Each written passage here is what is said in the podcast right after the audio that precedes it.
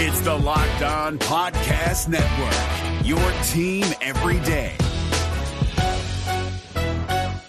Kyle Krabs here, host of Locked On N F L Scouting. Join Joe Marino and me every day as we provide position-by-position analysis of the upcoming N F L Draft.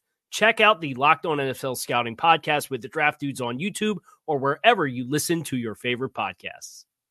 Regardless of how the New York Giants' twenty twenty-two season ends up, whether it ends in Week eighteen or they extend it into the playoffs, deep into the playoffs, there are three things that Giant fans can feel good about that came out of twenty twenty-two. What are they? I'm going to tell you next on the Locked On Giants podcast. You are Locked On Giants, your daily New York Giants podcast, part of the Locked On Podcast Network, your team every day.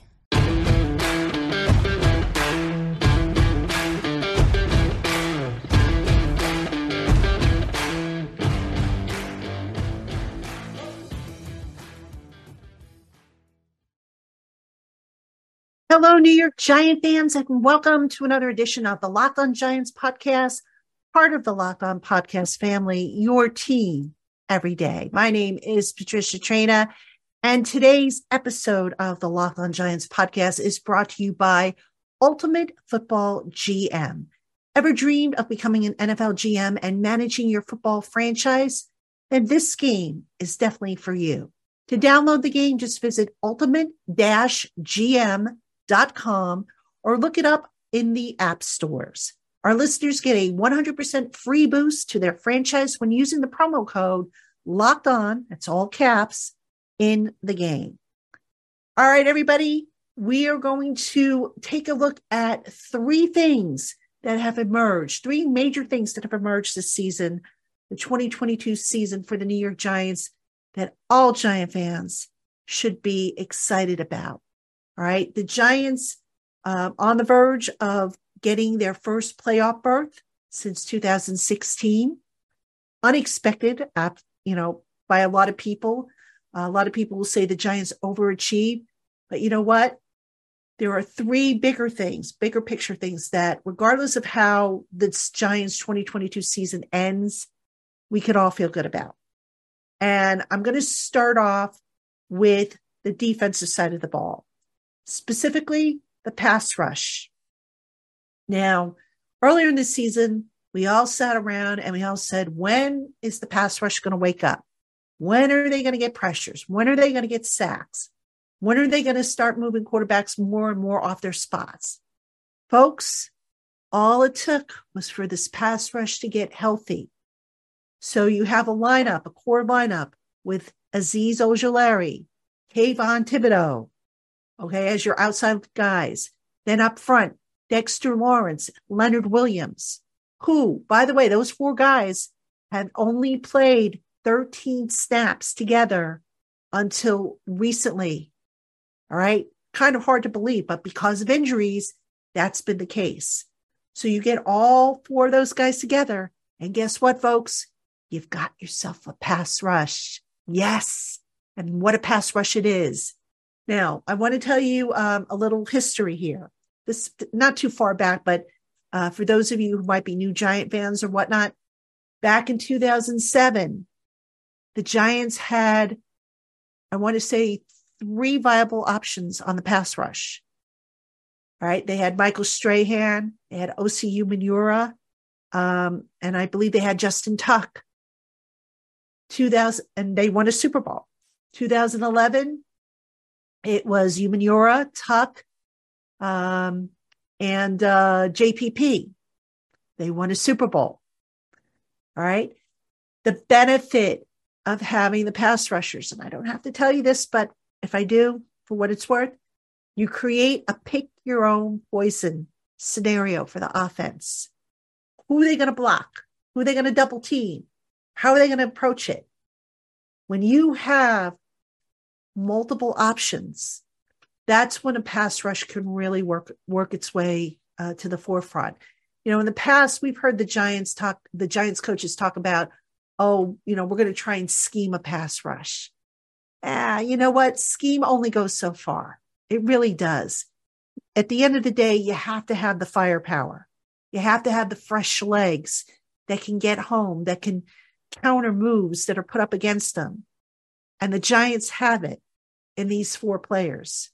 All right. So let me give you some numbers here. Um, Azeez Ojulari, in his last four games played, has had four and a half sacks and six quarterback hits. Dexter Lawrence has had, uh, in his last three games played, five quarterback hits and one and a half sack. All right. Leonard Williams has been in and out of the lineup. He's been banged up, but he, you could see he's even affecting the, the uh, pass rush by taking up multiple blockers when he's in there because he's so versatile. So, uh, and then Kayvon Thibodeau. We all saw his coming out party on uh, Sunday night. His big, you know, strip sack, forced fumble, fumble recovery, led the team in tackles with twelve. And folks, I always tell you, for a linebacker, it's not the number of tackles, it's where the tackles are made. And for Thibodeau, those, the bulk of his tackles, if not all of them, were made in the box, close to the line of scrimmage, not ten, fifteen, twenty yards down the field. That was a stellar performance. And uh, I would be shocked if he's not named Defensive Player of the Week, N F C Defensive Player of the Week, which uh, we should find out uh, today, as a matter of fact. At some point, you know, depending on when you're listening to this, that announcement will probably be made. Anyway, the Giants have themselves a good core there. Now, what's interesting is they're going to have to make decisions on contracts for some of these guys. Ojulari and, and Thibodeau, they don't have to worry about. Dexter Lawrence is going into his option year next year. Leonard Williams is going into the final year of his contract next year. So if you're Joe Shane, the general manager, and you see what this, this foursome can do and how you could build around them with the pass rush, and, you know, they're not bad also against the run, but how you can build around these four, you probably want to get Leonard Williams's number, which I think is going to be somewhere around thirty-two million next year. Get that number down, extend him. If need be, then you wait a year to get Dexter Lawrence done, or you get Dexter Lawrence done at some point next year um, while the season is going on, maybe by over the bye week or something. But you, if you're the Giants, I think you definitely want to try and lock those two up to go along with Thibodeau and Ojulari, who, you know, are still under contract for another couple of years or another few years, depending on uh, Ojulari is what, year two. So he's got two more years. And Thibodeau, as a first rounder, he's in year one of a four-year deal. Plus, they have the um, the option year if they want to, you know, keep him around. So lock up that group, because it has been a solid group, and if that group stays healthy, it's something to definitely be excited about if you are a New York Giants fan. All right, what else is there to be excited about if you're a New York Giants fan? Well, after the break, I'm going to tell you about something on offense that I think is going to be controversial, but I'm going to say it anyway. Don't go anywhere. We'll be right back. Hey, Giant fans, have you ever wanted to show the N F L G Ms how it's really done? Well, now you can by hooking up with Ultimate Football G M, where you have the final say over every aspect of your roster. Among the decisions you can make include hiring the coaches and coordinators, making trades, drafting, and free agency. All of this in a challenging and realistic game world. Ultimate Football G M is completely free and playable offline. Play on the go as you want and when you want. We at the Locked On Network are already competing against each other, and we're having an absolute blast. We know you will too when you compete against your friends. So go ahead and get started. Locked On Giants podcast listeners get a one hundred percent free boost to their franchise when using the promo code Locked On in the game store. To download the game, just visit ultimate dash g m dot com or look it up in the app stores. Again, that website is ultimate dash g m dot com. Ultimate Football G M. Start your dynasty today. This episode of the Locked On Giants podcast is brought to you by Audible. Audible is releasing a slate of new football podcasts that we're sure you're going to love. That's why you will be able to find an episode of The League available as a bonus episode on the Locked On N F L podcast. Narrated by Super Bowl champion and legendary smack talker Richard Sherman and sports broadcaster and rising star Taylor Rooks, The League is an eight-part docuseries about the most bizarre, inspirational, and unlikely stories connected to America's favorite sport, pro football. You won't want to miss these untold stories spanning from the nineteen forties to the present.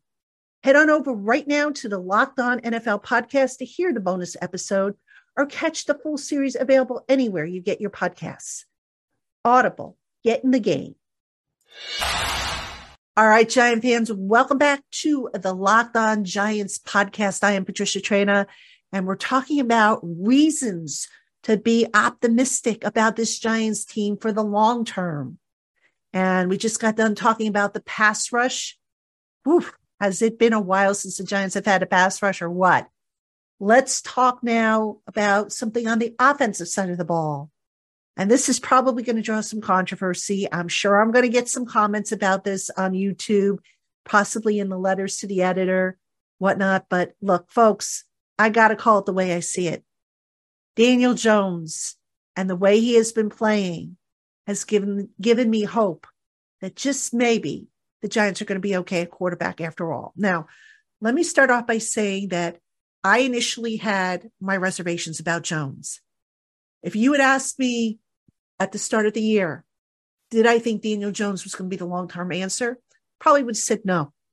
Matter of fact, I think I did say no. I didn't think that um, it was going to happen. But that's why you play the game. That's why you wait and see how things pan out. And what Daniel Jones has done, actually, let me take a step back here.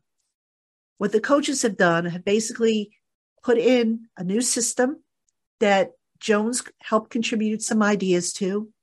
They tweaked a little bit of his footwork and whatnot, uh, some of his mechanics so that it best fits what they're doing. And Jones, ladies and gentlemen, whether you want to admit it or not, is having one of his best seasons as a pro. All right, so how good has it been? Let's take a look at some numbers. Starting with Jones having the fewest interceptions thrown among starting quarterbacks who played in at least fifty percent of their team's dropback. That per Pro Football Focus. Jones has four interceptions, which means he's not being fooled by what he's seeing, by disguised defenses and coverages. He's being smart with the football, all right? He has a career best sixty-six percent completion percentage and is thrown for touchdowns on three percent of his pass attempts, which is his best mark since his rookie season. All right. He has a winning record for the first time in a season, eight, five, and one as a starter. And I don't have to tell you uh, the obvious. They're, they're knocking on the door for a playoff berth. All right. Jones um, has also cut down on a bad decision. There's a stat over on Pro Football Reference, uh, which is a free site if you want to check it out. He has cut down on bad decisions that have hampered him in his first three seasons. He has thrown only fifty passes in fourteen games played that have constituted a bad decision. That's low compared to what he has thrown Um, his, his rookie year. I think he threw something like eighty or ninety in his rookie season. That number has actually come down every year since. Um, what else has he done? Well, he, you know, the, the drawback, he's got receivers who have dropped twenty-three balls, which ties his career high set in twenty twenty. His offensive line has let him be sacked forty-one times, which is four shy of his career high, also set in twenty twenty. But despite that, he has made uh, chicken salad out of chicken scraps. Um, he has worked at it. He has, you know, in this first year, consider it quarterback one oh one for Jones in this system. He's earned several passing grades along the way. Um, what else has he done? Well, we haven't seen a whole lot in terms of the deep ball, the twenty, the passes of twenty plus yards, um, which, you know, ties him for thirty-third out of thirty-eight quarterbacks for that stat, but he has delivered almost eighty percent of his passes whether they're long, short, or whatever, on target. That is a new career high. The reduction in fumbles. Can we talk about that? There was a, you know, at the start of the season, everybody was like, oh, Daniel Jones, fumble machine. Guess what? Now the Giants are taking advantage of Daniel Jones's legs, and he's not coughing up the ball. He's coughed it up, I think, five times this season. His rushing yardage, five hundred eighty-three yards on one hundred five carries, are career highs. All right. So Jones is doing enough of good things to make his case for an, another contract. Now, when the, the coaching staff sits down with Joe Shane and they make a decision as to what they're going to do with Jones, they're not going to solely look at numbers. They're going to look at the progress. How has he progressed throughout the year? How has his decision-making process been? You know, where has he made the biggest jump? I mean, the numbers will, will factor in to an extent, but they're not going to sit there and say, oh my gosh, he hasn't thrown for two hundred, over two hundred yards, you know, in, in very many games, so we're not going to re-sign him. They're not going to do that. They're going to look at the entire year, the entire body of work over the year, and make a decision. Now, are they going to give Jones a blockbuster type of deal like what Pat Mahomes got or what Josh Allen got? No, I don't see that happening. But a two or three year deal, actually, I'm going to say a three year deal with an option to get out after two, and one that they could easily rip up if Jones continues to go on the upswing, that I could see. I could definitely see that. Get this young man some better receivers. Get him, uh, fi- fix the interior of that offensive line, you know, really solidify it. And uh, guess what, folks? Jones can can maybe uh, do some things. Now, he's never going to be upper echelon quarterback, I don't think. But as I have said several times before, the Giants can win with him as opposed to in spite of him. And that's a big, big difference that is going to factor into whether or not Uh, this team offers him a contract, and I think they will. So that being said, we have one more thing we're going to talk about. It's kind of obvious. I haven't talked about it yet. What is that extra thing that Giant fans should feel good about for the future? Stick around. I'll tell you right after this. Hey, Giant fans, this holiday season, find what you love at Total Wine and More. With so many great bottles to choose from, it's easy to find a new favorite single barrel bourbon or the perfect gifts for everybody on your list with some help from a friendly guide. And with all the confidence of knowing that you found something special for the lowest price. Find what you love and love what you find. Only at Total Wine and More. Curbside pickup and delivery is available in most areas. Visit total wine dot com to learn more. Spirits not sold in Virginia and North Carolina. Please drink responsibly and be twenty-one. Hey, Giant fans, thanks so much for making the Locked On Giants podcast your first listen every day. Now for your second listen, check out Locked On Sports Today, the biggest stories around the sports world in twenty minutes or less. Plus, get instant reactions, game recaps, and Locked On's take of the day. Locked On Sports Today, available on YouTube and wherever you get your podcasts. All right, Giant fans, you got Patricia Traina here on the Locked On Giants podcast, and we are talking about reasons to be optimistic for the future, regardless of what happens this year with the Giants. Now, the Giants, as I've been noting all along, have a very good chance of making the postseason for the first, first time since two thousand sixteen if they take care of business against the Minnesota Vikings. And even if they don't, you know, they could still, with one more win, get in. They just need a little help, though, in the form of losses from Washington, um, from the Lions, and from the Seahawks. But regardless of what happens, even if the Giants go to the playoffs and they're one and done, there have been, we've been talking about things that we can look forward to for the future, foundations, um, developments, if you will, that have just made themselves known. And the last thing I want to talk about is uh, the foundation, the core foundation of this team, and that is the coaching, Brian Daboll and his staff. Now, look, the chances that Daboll's going to keep his entire staff together year after year after year, probably not going to happen. But Daboll has established a foundation in the locker room. And that foundation, ironically, is, is pretty much similar to what Joe Judge and, be, and coaches before him tried to establish. But Daboll has kind of gone about it a little differently. So let's start off with what that foundation is. And that foundation is you're not bigger than the team. No matter who you are, it's team first, which, as you remember, you might recall, was a motto for head coach Joe Judge when he was here.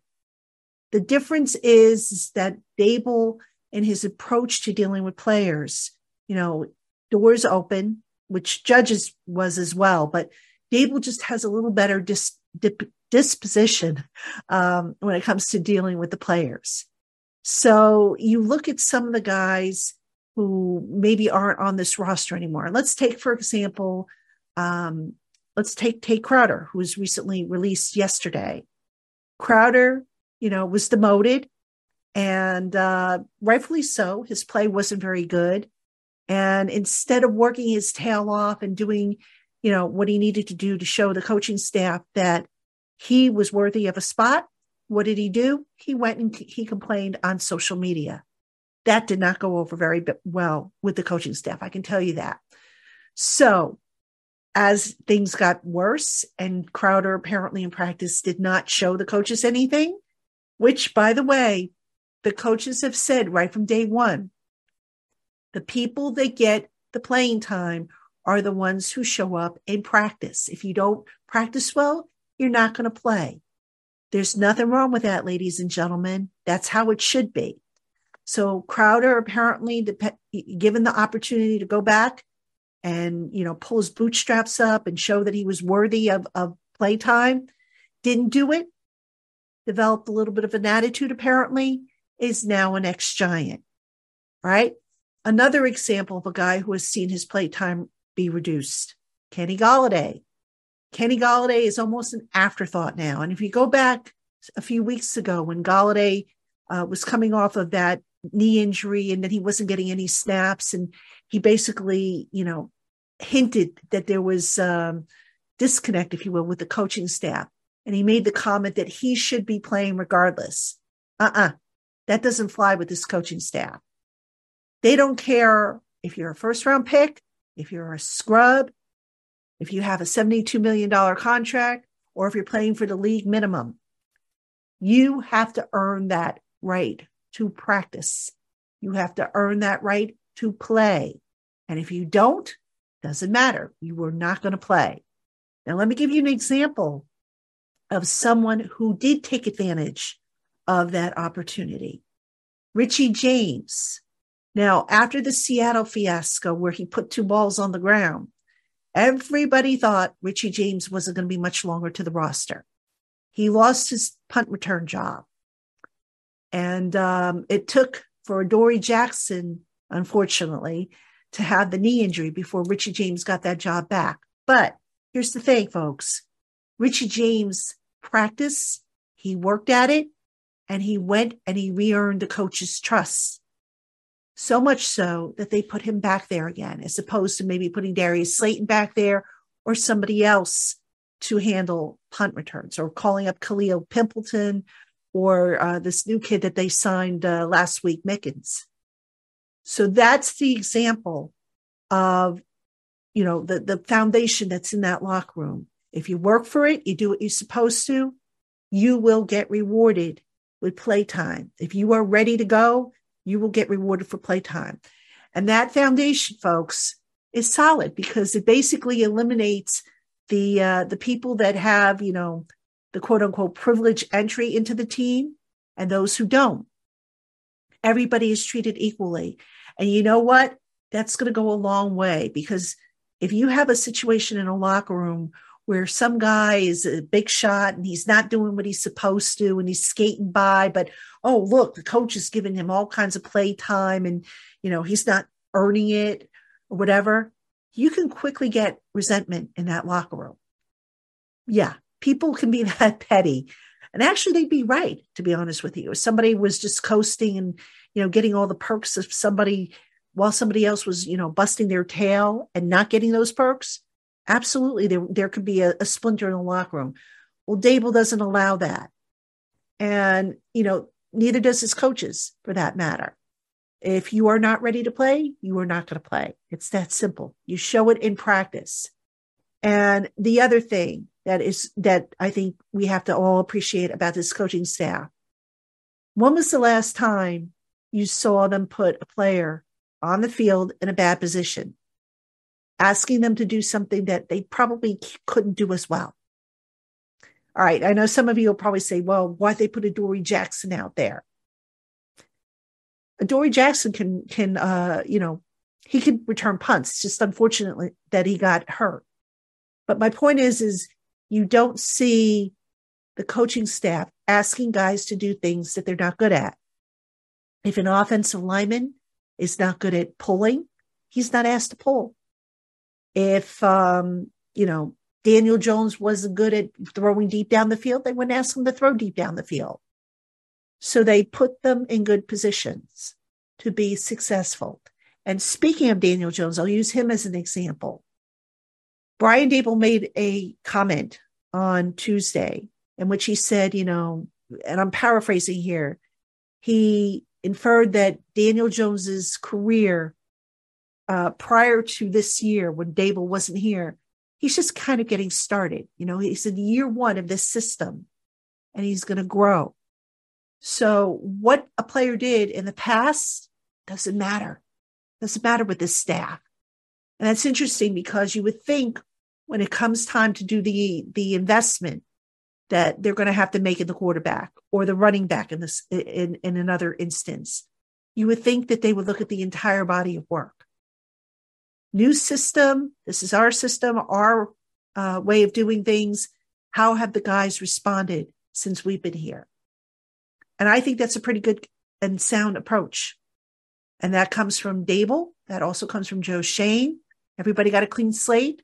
Those who took advantage of it, great. Those who didn't, they're not going to be here much longer if they're they're still here at all. So that is something I think that the Giants can hang their hats on, the coaching staff, and just the overall structure that this management team has put in place in this first year, what is technically a rebuild, despite the record and despite the fact that the Giants are knocking on the door for a playoff berth. So Giant fans, lots to be excited about, not just for the rest of this year, but for next year and for years to come. All right, Giant fans, that's going to do it for us here on the Locked On Giants podcast. Tomorrow, Luke Braun of Locked On Vikings joins me. We're going to do the crossover show. And then Thursday night, live, Locked On Giants live, Traina, Taina, and Dog. That's right. We will see you at seven thirty for Locked On Giants live. Dog's bouncing off the walls, people.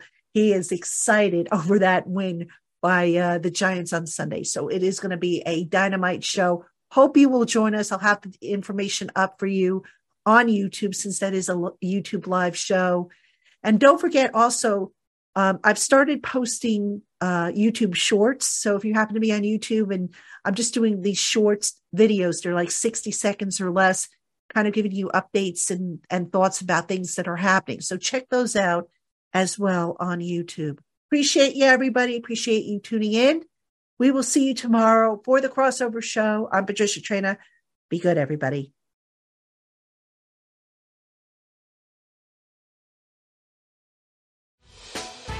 Hey, Prime members, you can listen to this Locked On podcast ad-free on Amazon Music. Download the Amazon Music app today. Is your team eliminated from the playoffs and in need of reinforcements? Maybe it's time for a rebuild, or maybe they're just a player or two away from taking home the Lombardi Trophy. Either way, join Keith Sanchez and Damian Parson for Mock Draft Monday on the Locked On N F L Draft podcast. They'll tell you which college football stars your team will be taking in the twenty twenty-four N F L Draft. Check out Mock Draft Monday on the Locked On N F L Draft Podcast, part of the Locked On Podcast Network, your team every day.